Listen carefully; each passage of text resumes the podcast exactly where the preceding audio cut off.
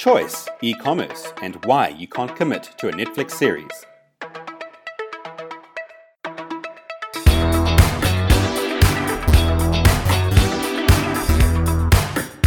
Let's reiterate the Digital Marketing Podcast.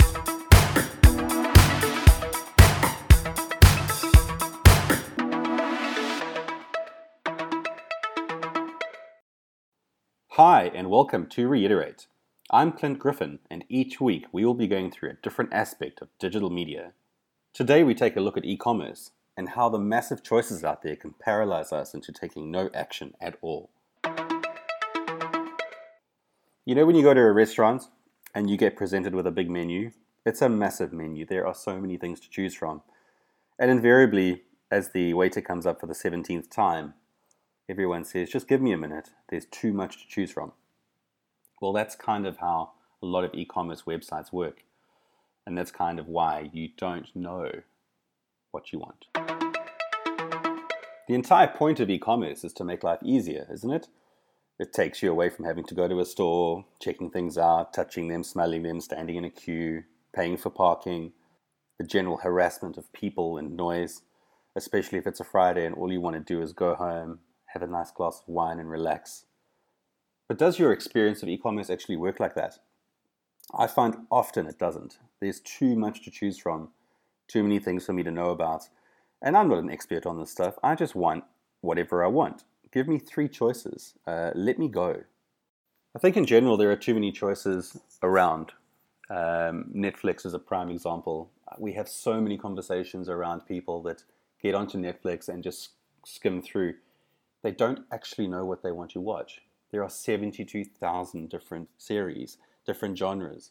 Um, what am I into? I have no idea. Sometimes it's easier to watch linear television where the choice is simply given to you. Well, you don't have a choice. You just do whatever is in front of you. That's why I stream a lot of news, a lot of sport. I feel connected to the world. When I get onto a platform that is not linear, I feel disconnected. I don't feel like I'm part of what's going on. It becomes very, very um, cellular, like we're living in a minute tribe of one. And the same can be said for e commerce when there's too much choice. Who do you believe? Do you believe the reviews? Do you believe the website? Do you believe the other website? Um, how many choices of bottled water do you need when you can choose from all of the bottled water? What's the best tennis racket to buy when I can choose from all of the tennis rackets? What are the best pair of shoes and a style? Um, what about something like a microwave oven? Which one do I choose? Which brand? Which model? How big do I need it? How long do I need it for? What's its role in life? Give me three choices. Give me an expensive one, give me a middle of the road one, and give me a cheap one. I can kind of make a quick decision and move on. What's really important to remember when you're putting these things together is think of yourself as the customer and then you become the expert. Um, you don't need a thousand different items. Think about how you handle the world and how you navigate through it. You want simple choices left or right, straight ahead, small, medium, and large, expensive, middle of the road, cheap, grey, black, and white. The more choice you give, the more difficult it becomes. And it also becomes a psychological issue. We get paralyzed into thinking we need to make the right choice. In a world where there are so many choices to be made every day, don't do that to the customer because you don't want it to be done to yourself. Use the same agility that you use when building a website. Think about a minimum viable product. What is the smallest amount of information you need to get to market? That was your first step. You know how that kind of works. You know what you needed. You needed some returns policies. You needed a way to shop. You needed some ways to pay. You didn't need all of the ways to pay, and you didn't need it to be perfect. You needed to get it up.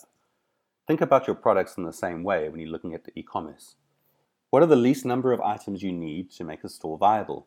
What will give you the returns to keep the business going? to make a profit, to iterate, to try things again, to take things out, to start again. If you're going into a new category, how many items do you need in that category to make it work? Probably three, because you can always extend it to four and five and 10 and 20. If you start with 20, you go back to paralysis. What are people actually looking for? How do you know what to buy? How do you know what to source? How do you know what to keep in stock? Keep it simple for you keep it simple for them. Think about it as an MVS, minimum viable shop. Same as an MVP, minimum viable product. Great communication has always been built on keep it simple, stupid. Great design is as little design as possible. Think about the same when you're making your shop. The minimum that I need to make the shop functional, the minimum that I need to make the customers have an appearance of choice. Keep it simple like that. Let them make a choice, let them make a purchase, and move on. If a line isn't selling, stop that line and try another line. Don't add another line and make it more complicated. Keep it simple. As we look into this a bit further, we might discover that it's not the products that are important, it's the ways for people to check out quickly and move on with their lives. Concentrate on that. Concentrate on letting them get out of the store as quickly as possible.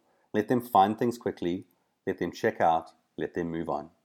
Focus on other things like delivery and service, and the products themselves will come as customers will tell you what they want.